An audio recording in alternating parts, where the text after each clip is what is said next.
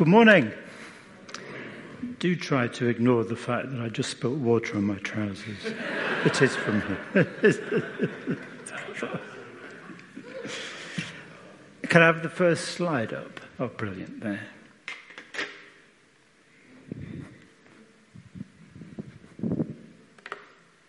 So, um, I wonder what you think of when you think of um, the word authority. Uh, it's an interesting word, isn't it? Good, we have good and bad feelings perhaps about it. This is what I think of, what came to me when I thought of authority. I thought first of all of when I was a, a teenager and I did get into trouble with the fire service and the police service and thankfully didn't end up with Eric and Arthur visiting me. But that would have been great. But uh, it came to a shuddering halt when I, when I ended up with a criminal record at 13.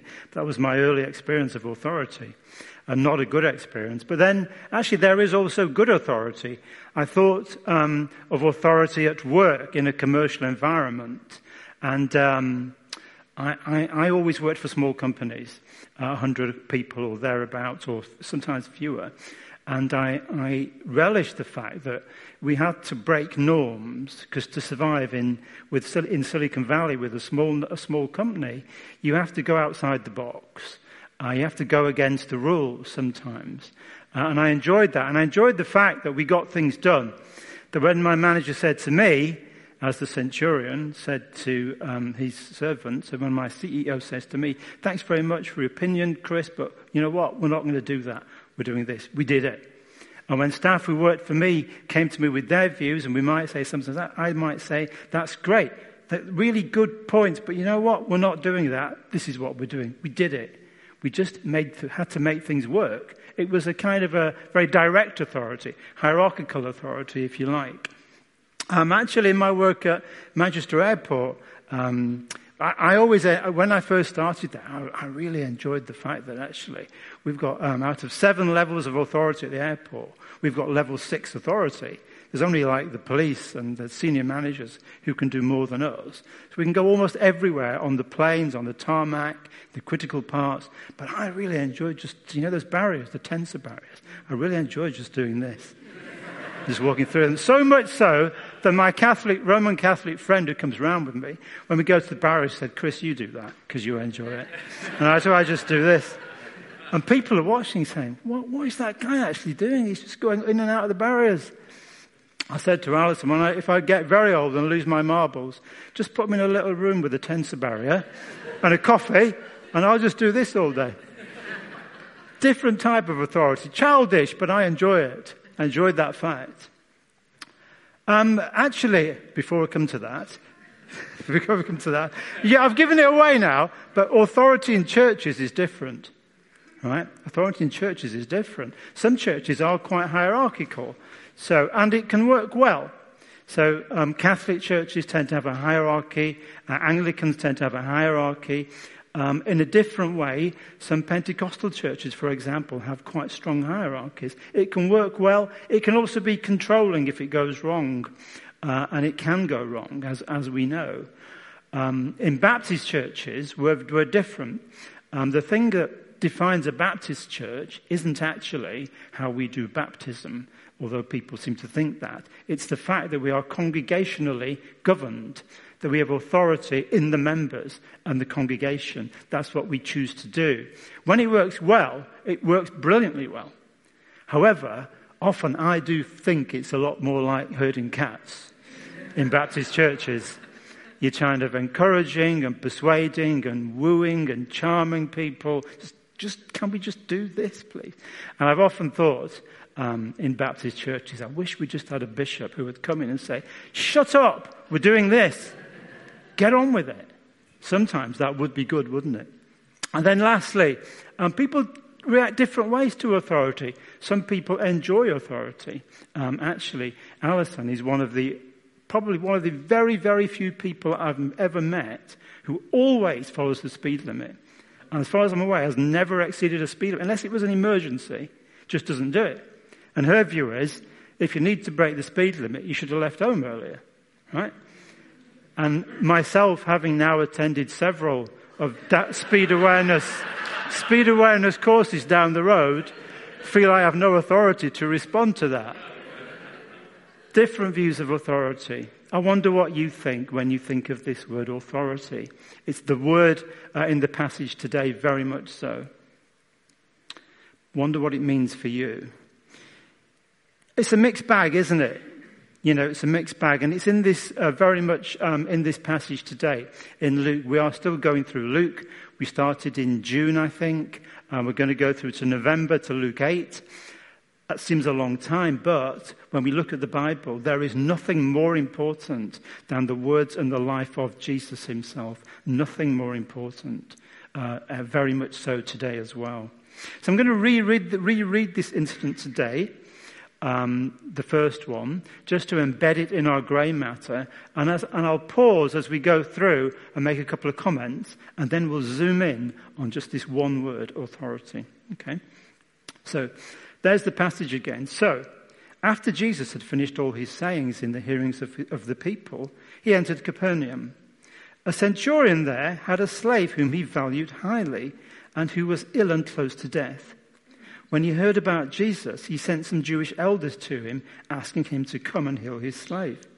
So, first of all, a Roman centurion a pagan. That was the religion of Rome, paganism, meaning they worshipped the sun, the stars, uh, the created things, trees, for example. And um, there's another centurion in the Bible, in the New Testament, not that dissimilar, who's called Cornelius in Acts 10 and 11. And Cornelius is also a pagan, worshipping the trees and etc. And God hears his prayers and sends Peter. In this case, we don't know if this fellow was religious or not, but we do know he cared about the Jewish people. Uh, he sends the Jewish elders, as it says there. And then going on, when they came to Jesus, so this is the Jewish elders, they appealed to him earnestly, saying, this, this fellow is worthy. He is worthy of having you do this for him, for he loves our people. It is he who built our synagogue for us. So I think that's interesting because um, the Jewish elders also have faith in Jesus. We often think of the Jewish elders, the authorities, as the baddies, don't we? They're the bad guys who wanted to get Jesus down. And some of them certainly did the Pharisees and the Sadducees and some of the scribes. Nevertheless, here's a group of Jewish elders who clearly believe in Jesus. So they weren't all out to get Jesus. Let's carry on. Verse 6. And Jesus went with them, but when he was not far from the house, the centurion sent friends to say to him, Lord, do not trouble yourself, for I am not worthy to have you come under my roof.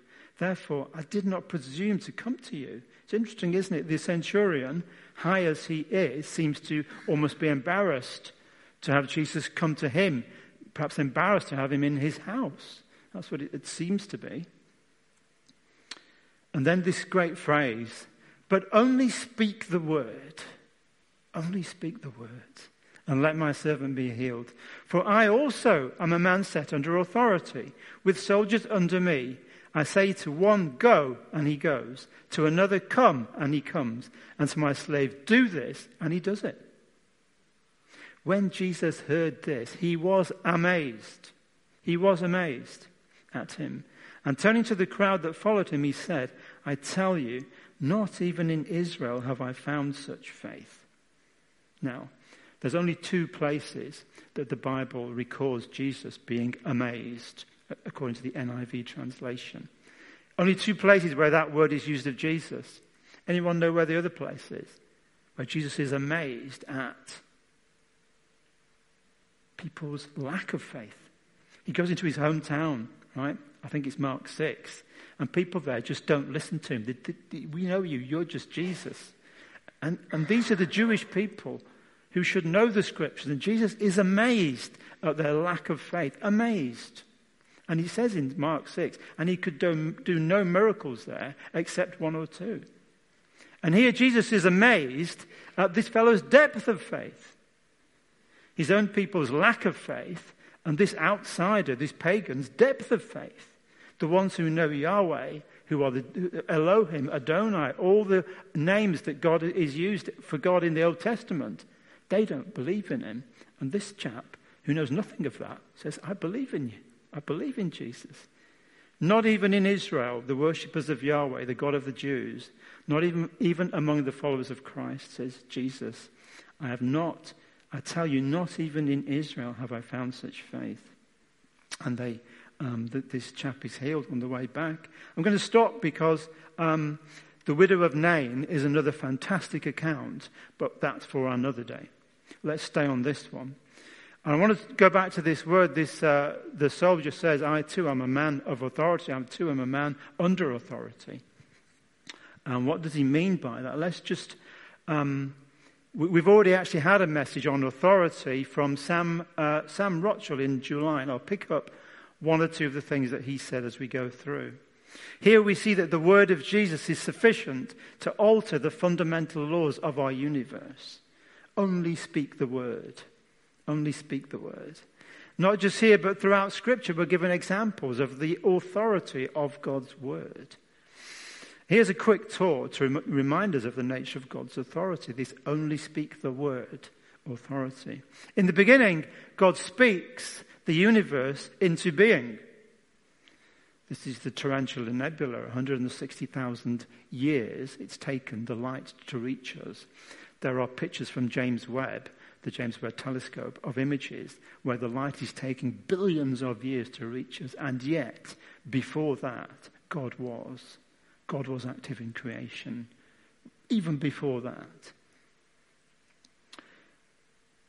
God speaks the universe into being, and God says, His word, let there be light.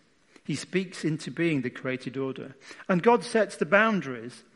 God says, because with um, authority comes come boundaries, comes order as well. And God says there needs to be order. Eat from this tree, but don't eat from this tree. That's the way it will work. That's the way of order. And later on, God says, here are some rules 10 rules. Don't steal. Don't covet your neighbor's possessions. Don't murder. Don't worship other gods, and it will go well for you. So God, with his authority, sets the boundaries. Rules for us to live well. We see in the Bible as well God and Jesus' authority over nature. Seas are parted, diseases are healed, people are woken from the dead. Authority over nature in God's word. In certain places of the Bible, um, in certain times, we see these. The, the Bible isn't full of these. As Christians, we sometimes think that the Bible has these miracles from beginning to end. It actually doesn't. God uses miracles at certain times to authenticate himself. So, for example, in the Old Testament, through Moses, Elisha, Elijah, and then Daniel, we see these miracles of nature. But you could read whole swathes of Isaiah and Jeremiah, Ezekiel, and not see these. God uses these miracles at specific times to authenticate himself. Again, in the New Testament, we see these miracles of nature in Jesus and the apostles, but not throughout the letters. Authority over disease, authority over sickness and even death. And then into the New Testament, Ultimately and climactically, we see the authority of Jesus himself. Again, authority of, over sickness, over death. In fact, I think we could perhaps summarize in the New Testament the authority of Jesus, that Jesus has authority over sin and nature and death. That's the authority that Jesus brings ultimate, powerful, breathtaking authority, incredible authority. But then we see Something totally unexpected. Totally unexpected. Hand in hand with this authority. Jesus gives up this authority. He gives it up more than once. Way back in ages past, Jesus gave up his ultimate authority to be with the Father and the Spirit. The Word became flesh, John tells us. God became man, a, a, a baby. A different kind of miracle, because this is a miracle of love, because God so loved the world. Jesus gave up his divine authority, and as Paul will describe later to the church in Philippi, when Paul is saying, Your nature should be like this, your nature should be like Jesus, he says, who being in very nature God, did not try to exploit his relationship with God, but he emptied himself He took the form of a servant, being found in human form, being made in human likeness. And then the next line, he became obedient to death. Ultimately, the ultimate way of giving up your authority is to become obedient to death, even death on a cross. Jesus lays aside this authority. And actually, in his time on earth, as though to teach us, Jesus chooses also to lay aside his authority. He was only able to do what the Father willed in his time on earth. Born in a back street in Bethlehem, though, Jesus then gains authority, doesn't he? He gains authority, he gains followers, uh, a moral authority, an intellectual authority, a charismatic authority. He suddenly starts to pick up a different kind of authority. And people flock to him because of his authority, and other people are scared of him because of his authority. The centurion sees it. This is authority. He has all the authority to teach, to heal, even to awaken the dead. But then, once again, as though to teach us, Jesus does something completely unexpected. He shows us a third way when it comes to real authority. I spoke about this two weeks ago. He says things like, if someone strikes you unjustly on the right cheek, offer them the left. Not because you're a doormat, but to say, I won't strike you back, but I won't step back. This is a new kind of authority. He says, if you want to become the first of all, you have to aim to become the last of all. He says if you want the most authority, you must first of all seek the least authority. This is new teaching on authority that we've never heard before. He says the greatest among you must be the one who's most like a child. Radical, different, but exactly what the world needed to hear. And then, just before his arrest, at the very time when his authority on earth was at its peak, when his following is secure, his reputation guaranteed, the night before he's arrested, he puts a towel around his waist, gets down on his knees, and washes the feet of his followers. He could have said, he should have said, Peter, James, John, can you sort these feet out? That's what should have happened, shouldn't it? That's what should have happened. And the, and the disciples are aghast. Not my feet, says Peter. You're not doing this. And then his last act as a man is to give up even his life, submitting, succumbing to the will, the authority of the Father. And then the last words of Jesus, almost the last words of Jesus, are again about authority. In the Matthew 28 commission, Jesus says, All authority, all authority in heaven on earth has now been given to me. His authority now encompasses not just earthly matters, but heavenly ones as well. He's back where he belongs with all the authority of the Father and the Spirit, restored to ultimate authority, and he authorizes us to go to all nations. That's the Matthew 28 commission. So, then, what do we do about this kind of authority? What is our response? To this contrasting authority. Different ends of the spectrum, it seems to be. Authority over all things, just say, only say the word. Only say the word. And yet, authority that gives way, that lays aside. The authority that has the power to lay aside and take the form of a servant. This is Christ like authority. And so, as we um, approaching the end, I wanted to try to summarize and, and, and uh, think about our response to this kind of authority. This Christ like authority. What is our response? Perhaps three questions for us to think about in the last minutes. First question Have we really handed over authority of our lives to God? It's easy to think we have, isn't it? Because we're Christians, so we've given God the authority of our lives, and that's good. But Kind of, because often, usually, almost always, there are bits of our life that we haven't really handed over to God. Or that we've handed over, but we keep clawing back. It might be um, an unhealthy habit that we can't get rid of. It might be our attitude to wealth. It might be our temper or our language or something else, where somehow God's authority isn't usually there. Isn't usually there. And we have to hand this thing over. We may have to do it repeatedly. Submitting to this authority repeatedly is hard, but God welcomes those who want to try. Not those who don't need a doctor, not those who are perfect. Actually, they do need a doctor, just don't realize that. But those of us who know we're a work in progress, God welcomes. God, those who know they need mercy and grace, who know I need a new leaf here, Lord. God wants to work with us on that. Second question, which is a different way of thinking about God's authority. Do we resist allowing others to have authority over us? As Christ did in submission, he allowed others to have authority over him. When he washed the feet of his disciples, he took, lower, he took a place of low authority. That's hard. It's hard uh, in churches. I think it's hard in this church as well. But we should all, for example, me too, be able to take constructive criticism from each other that's brought to us in the right spirit.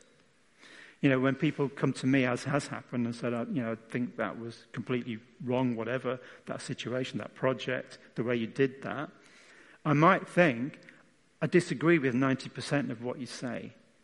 But usually, almost always, I would say there's a nugget of truth in what they're saying that I need to listen to and learn from.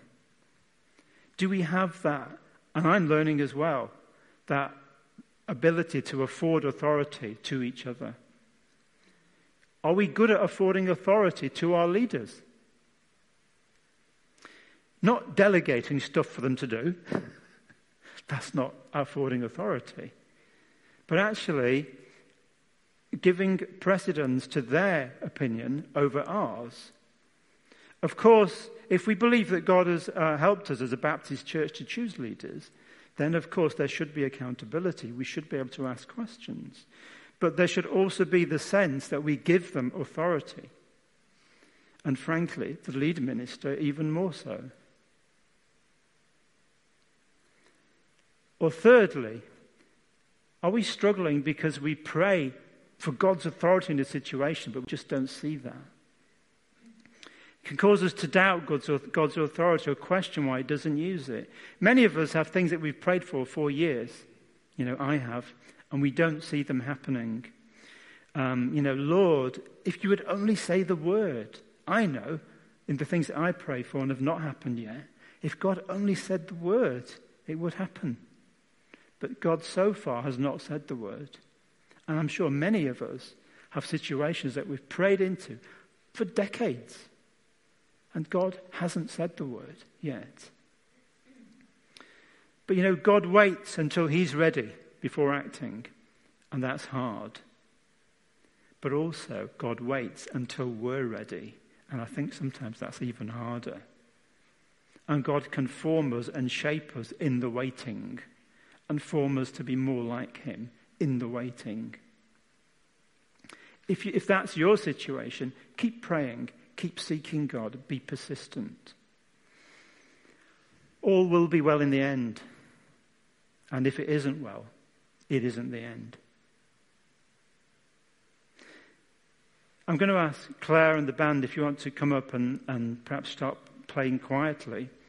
And uh, I'd like us to sit there's three big areas there, but I think if you sit and ask the Holy Spirit to show you just one of those, He will do that. Just one of those. I think most of those areas apply to most of us, all three to me, but, but, but they're too big. There's too much, too much to think about. So use a minute just to ask the Holy Spirit to show you which of those areas He wants you to think about, He wants you to pray into today, and then pray into that yourself in the quietness and then I'll finish at the end.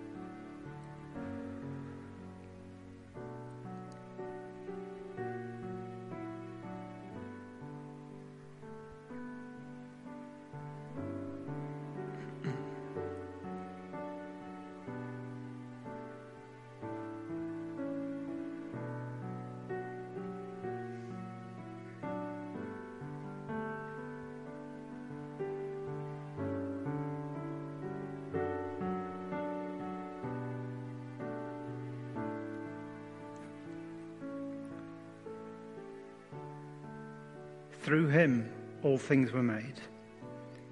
Without him nothing was made that has been made.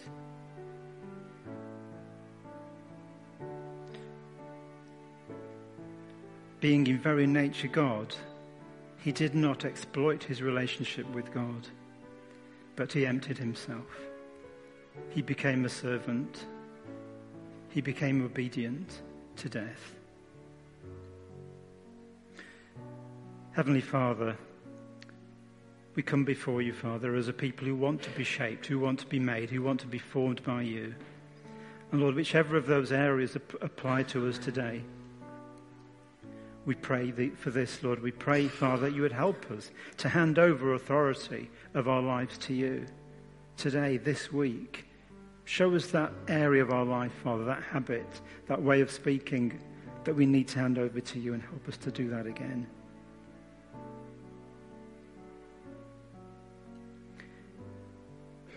Lord, we pray for the humility to accept authority from each other if that's something we struggle with, Lord, we pray, Father, you would bend us, remake us, Lord, in your image, Father. Help us to submit to one another as you did.